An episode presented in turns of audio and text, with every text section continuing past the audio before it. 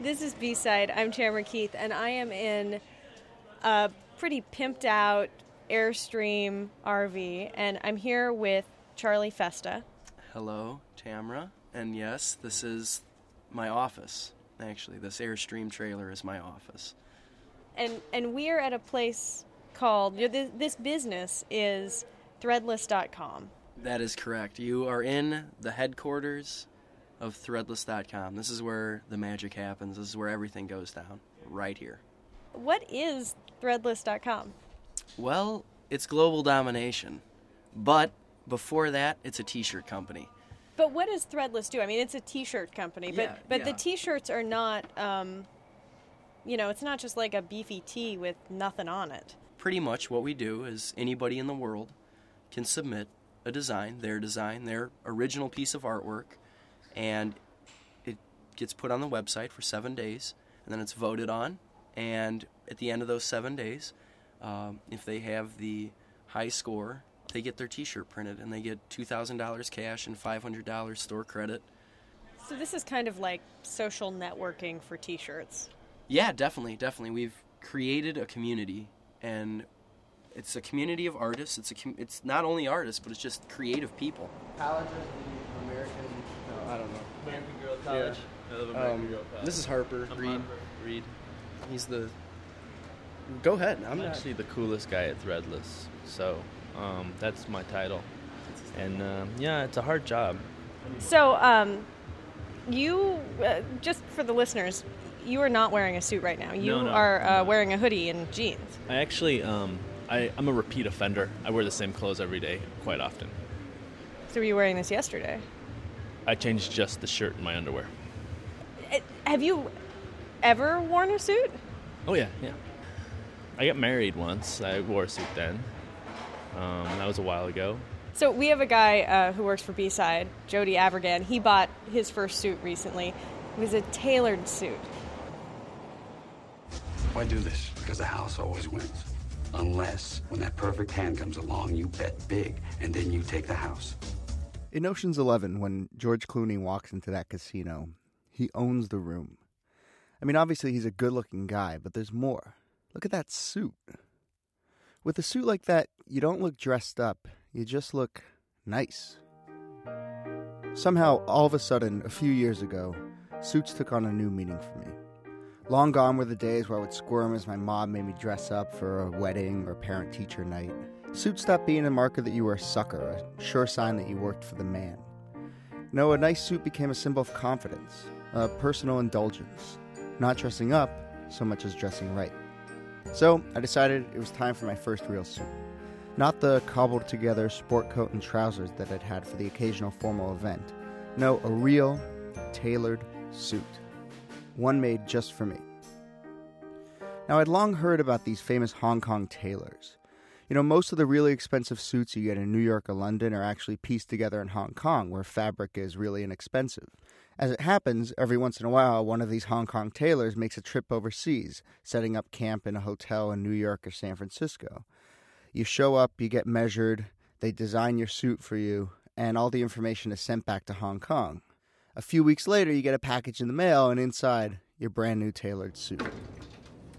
So here I am, riding the elevator of the Four Seasons in New York up to the 23rd floor, down a long hallway to a master suite where four tailors are staying for the week. They're taking about 20 suit orders a day from bankers, lawyers, and a couple guys who say they're rappers. I'm probably the youngest one in the room, and I'm definitely the one who doesn't know what he's doing. Right away, I meet my tailor, Vishal, and we begin talking about what I'm looking for. Is it going to be a work suit or is it going to be a leisure suit? It's going to be all around. I, I don't wear a suit to work, um, so mainly for like weddings and you know just Something going out. for evening wear and whatnot. Right. So mainly we give you a nice dark conservative suit. Right. I was thinking um, like a dark gray. That's the color I saw Clooney wearing. In terms of quality, are you looking for something in low end, medium end, or high end? Well, if qual if quality's code word for price, I, Yeah. I'm I'm as I think I'm as low on your price scale as Okay, it sure. gets. I'll show you some fabrics in the uh, lower end, and you can see what you like. All right. Right. Okay, so there's some nice uh, pinstripes over here. Some are wider, some are narrower. I mean, for you, not that broad on the chest. So I suggest don't go for anything too wide. And usually the you know you're not that tall either, so it's good to have a striped suit. Elongate you, make you look a bit taller. Look taller. So Now, now we're talking. Any certain stripe you like over here? I kind of am more interested in a bit of a pattern. I mean, like a, a check or. Um, can I show you in this book? I don't know if this is the right Alright, type of fabric, but it's a, but it's an interesting pattern. Yeah, yeah. this is like Yeah. the Prince of Wales check. You know, Right. usually more traditional. Surpri- surprised you picked it out because usually the older gentlemen like wearing the checks. You know. Huh. Okay, for those of you scoring at home, so far I've been reminded that I'm poor, been told that I'm not that tall, and apparently I have the taste of a 60 year old British man. We're gonna you know dress you up today. Okay. Okay. Next step, we're going to talk about the style of the suit, right? So let me just note down the material. When you're tailoring a suit, there are lots of choices to make single or double breasted, two or three buttons, cuffs, and all these choices add up to reflect how you look and pretty much who you aim to be. Okay, you're gonna go for a, sing- a single-breasted suit, sir. Yes. You like two or three buttons? Um. I, well. Because you're not that tall again, as I said. Thank you. Well, you know, I said if you can do me a favor, and I need you to take your jacket off so I can get you measured up. Sure. How tall are you? Five ten and a half. Five eleven. Five eleven. All right. Got fairly long arms, though, huh? Maybe. I can I can touch a basketball rim. Yeah. Trying to be helpful, I brought in my favorite sport coat, the one that I wore for basically every big event in college and the increasing number of weddings since. It's one of the few things that I really feel great in. So I figure I'll wear it to give Vishal a sense of what works for me. His shoulders are way, way too wide for you. Okay. So you know this is an ugly fit. Jeez, I guess I really haven't been doing anything right. But that's often what happens with clothing. You spend a fair amount of time, whether you're willing to admit it or not, developing your own personal style. You have certain favorite clothes that you wear obsessively for years. They come to feel like second skin. And then something happens, and very quickly those same clothes start to feel strange. Maybe you graduated high school or college, or got a new job, or got married. Something changes, and the fact that your clothes don't feel right anymore probably means that you've changed inside as well.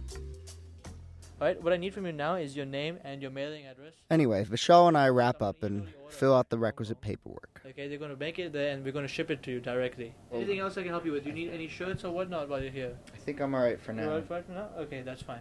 Great. Well, thanks a lot. Thank you. And then I wait. Lo and behold, three months later arrives my new suit.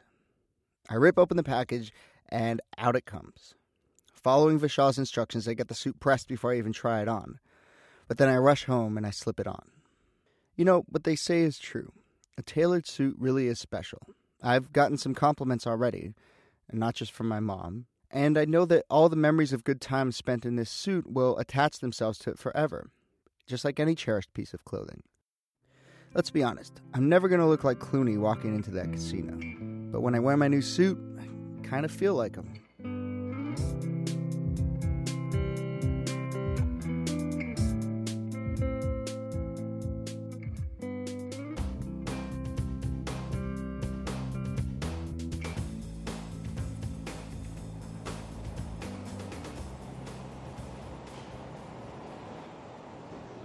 That was Jody Avirgan. He's a producer who lives in New York City. And if you see him on the street, he will be the guy wearing a slick suit who looks uh, very stiff. um, and this is B Side. I'm Tamara Keith, and I am at the Threadless.com headquarters. And um, I'm now in a dimly lit office with shag carpet on the walls. And, and who are you? I'm Jeffrey Kalmikoff. I'm the uh, Chief Creative Officer at Threadless. And, and what does that mean? I pretty much control all the direction of the uh, of art. Do you wear suits? Not very often. I'm just I'm the type of person who can't feel like my personality can come through unless I'm comfortable. So I mean, basically, if you want to hang out with a dull guy, make me wear a suit. And that's and that I mean, and my dad, for instance, is like my dad shines in a suit. You know, like you you know like his like masculinity and like him being like a father and like he he puts on a suit and he like totally owns it and you're like that's a grown up and I wear a suit and I feel like when little kids like you know like when little girls play dress up with their mom's makeup and they're like hey look at me I'm a little kid wearing big clothes like that's kind of how I feel when I wear minus the makeup I guess the heels costume jewelry and all that kind of stuff but uh, Well, that, that, that gets into our next story. It, it's actually about a man who dressed up in his mom's clothes. And then spent the next basically 50 years of his life trying to figure out who he was. And, and now um, he is a she. And clothes are very important to her identity. My moods and my clothes have to match. If they don't, I feel out of sorts. Open the door. This is my regular side. That's my business side, and what's levers left over from before. I met up with Megan Davis at her house in Sacramento. Winter She's a woman in her mid 50s. She was wearing a Something for comfortable long skirt and a- a shirt with her favorite shade of blue. Um, she grew up my Ralph Scouten and just recently had a sexual reassignment surgery. As a teenager, Ralph would sneak into his mom's closet when his parents weren't home. I remember I would kind of go want to, you know, try this or that, find something I liked and try it on. But then I would have to look around, see exactly how everything was positioned, and then just, you know, take down what I wanted, uh, try it on, get upset because I didn't really like what I saw in the mirror and put everything back exactly like it was. My memory of it is I didn't feel very good about it. And as I look back, I understand why. Because there was something there that I wanted to do that I couldn't do, and I was doing this instead. It just, uh, doing these things in the closet, out of context. You know, when I put on clothes now, it's to go out somewhere, it's to be seen, it's to feel a certain way, and all that was missing. That one was a little short. I have another one a little longer. It was actually a two piece outfit skirt and uh, blouse. Oh, my women in religion t shirt. It's yellow. I don't wear yellow, but you know, I can wear it around the house sometimes. That's Yeah. one I'm not too crazy about. That's definitely for getting dirty. By the time I was 14, 13, 13 let's say 13, I thought all this through and I decided there was nothing wrong with what I was doing. There was something wrong with the fact that I wasn't supposed to do it. And um, that's kind of where it sat for um, 50 years or so. Ralph got married, thinking that would make the feelings go away, but it, it didn't work. He and his wife stayed together for 27 years, but the marriage ended when he was transitioning into Megan. He started with women's underwear. I forget why I have these. I wear things like that under sweaters.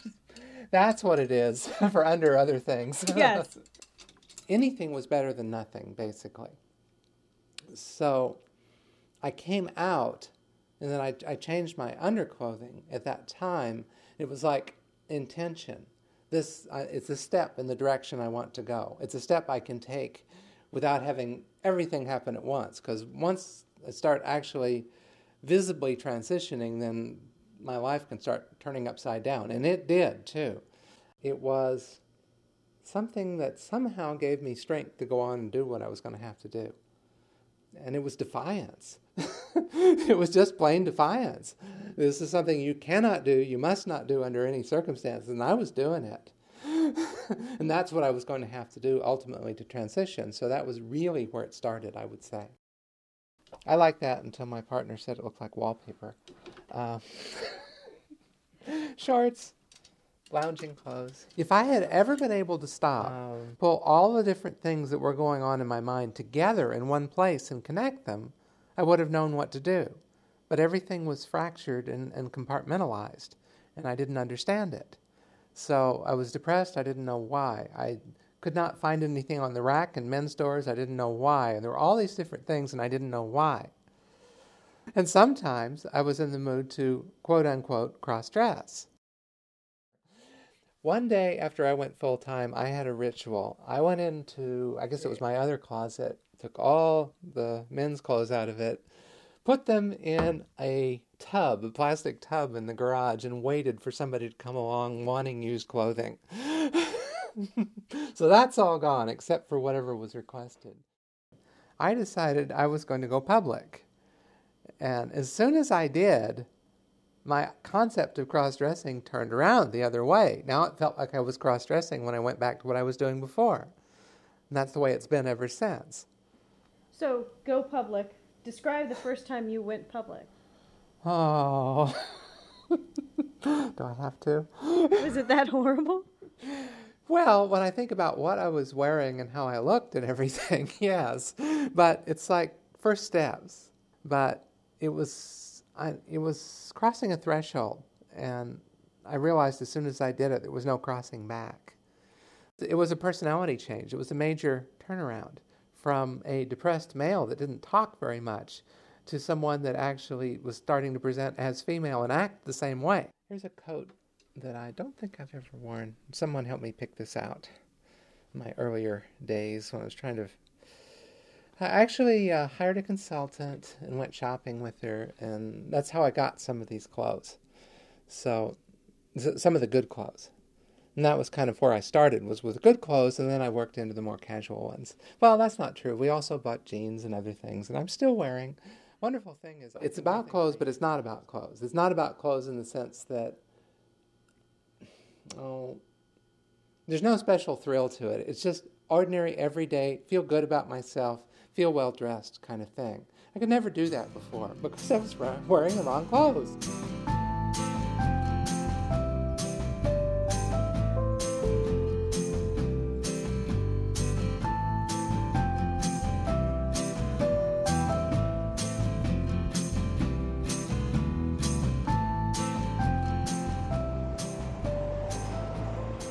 B-Side. I'm Tamara Keith, and I am at the Threadless.com headquarters. Threadless.com is it's a place to get really cool T-shirts um, and much more. And I'm here with Charlie Festa. Yes, yes, Tamara. So the next person that I'd like to introduce to you is my favorite employee here at the Corp.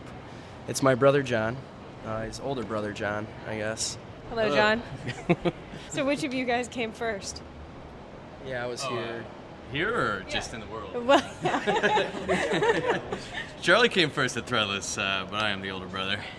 so, are you old enough to remember the women's lib movement? I'm 31, so no, not really. I mean, I don't know. I'll tell you this though, my soon-to-be mother-in-law was very active in the ERA movement uh, in the 60s and 70s. So if I sound like I don't know what I'm talking about, I'll probably get in trouble, especially if she hears this. And I hate to ask ERA, it's an acronym I don't know. It's the uh, Equal Rights Amendment, I believe. What you're doing right now is Googling it. It's also the earned run average. It's a lot of things. Yeah, it is. I don't. Do you know if your future mother in law ever uh, burned her bra? If I had to guess, I'd probably say yeah, but I don't know. It's never really come up in uh, discussion, so maybe next time I'm over there for dinner, I'll ask. That whole bra burning thing is sort of an enduring image of the women's lib movement of the 1970s. But um, besides, Claudine Zap says maybe not so much. Here's the thing women never burn their bras, but the myth of the bra burning feminist lives everywhere. What's going on? To understand how this happened, we need to go back to 1968 Atlantic City to the Miss America pageant.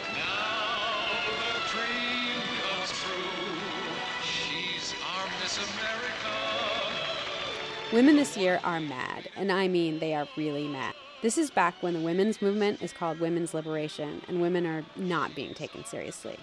This is before Ms. Magazine, and this is way, way before Victoria's Secret. Women's underthings used to be ridiculously uncomfortable because you wore these things to push you and squeeze you and put curves where there weren't any, and hide curves where you didn't want any. Then there's the girdle. Not that I ever wear one, but my mom did. She tried to wear one once as a teenager and promptly passed out. In fact, the concept of comfort is a pretty new idea. So when feminism came along and suggested going au natural over being in pain to achieve the perfect hourglass figure, it was a pretty strong argument. And what better place to state your distaste for sexist undergarments than the Miss America beauty pageant? This protest happens right after the 1968 Democratic Convention, the one with tear gas and protests and probably a few draft cards burned. The images of the absolute chaos in Chicago during that time was witnessed on television and shown over the world, and it basically seared our understanding of that time. So it wasn't completely surprising that the actual draft card burnings and the supposed bra burnings merged into one big memory of the 60s. Back on the sidewalk outside Atlantic City, hundreds of women filled a trash can with girdles, high heeled shoes, false eyelashes, makeup, and bras. And in fairness to the myth, the desire to light a fire was there, but there was just one problem no one could get permission to do it. Since the boardwalk was wooden, the fire would be unsafe. So these radical women were left with a trash can full of castaways of womanhood. But instead of a fiery protest, it was just a big trash can full of junk. Because when going to the revolution, what's more important than safety? Stop for a moment and think about that. A protest to symbolize the male oppression of women's bodies stymied by a fire permit. I mean, following the law here doesn't exactly fan the flames of the fire. Of course, some overeager journalists with big imaginations kind of move the story along, and the catchphrase bra burner was born and hasn't yet died. Why is that? I think it's because the idea of the man hating bra burner defying the restraints of civilization over a gleeful bonfire is too tantalizing an image to give up willingly.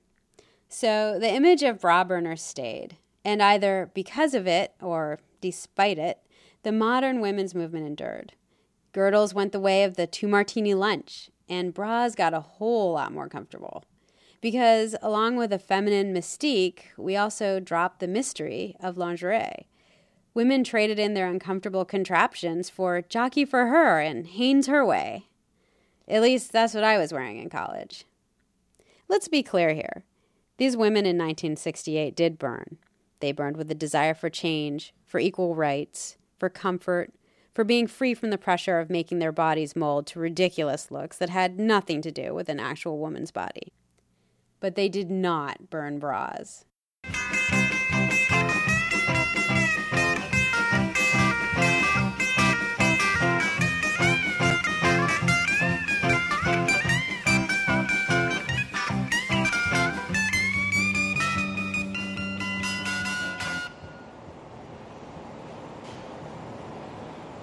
Was B-Sides Claudine Zap. She lives in San Francisco. If you want to read more of her musings on various things feminist and feminine, visit damenation.blogspot.com. And if you want to learn more about B-Side, visit our website. It's www.bsideradio.org. That's the letter B S I D E radio.org.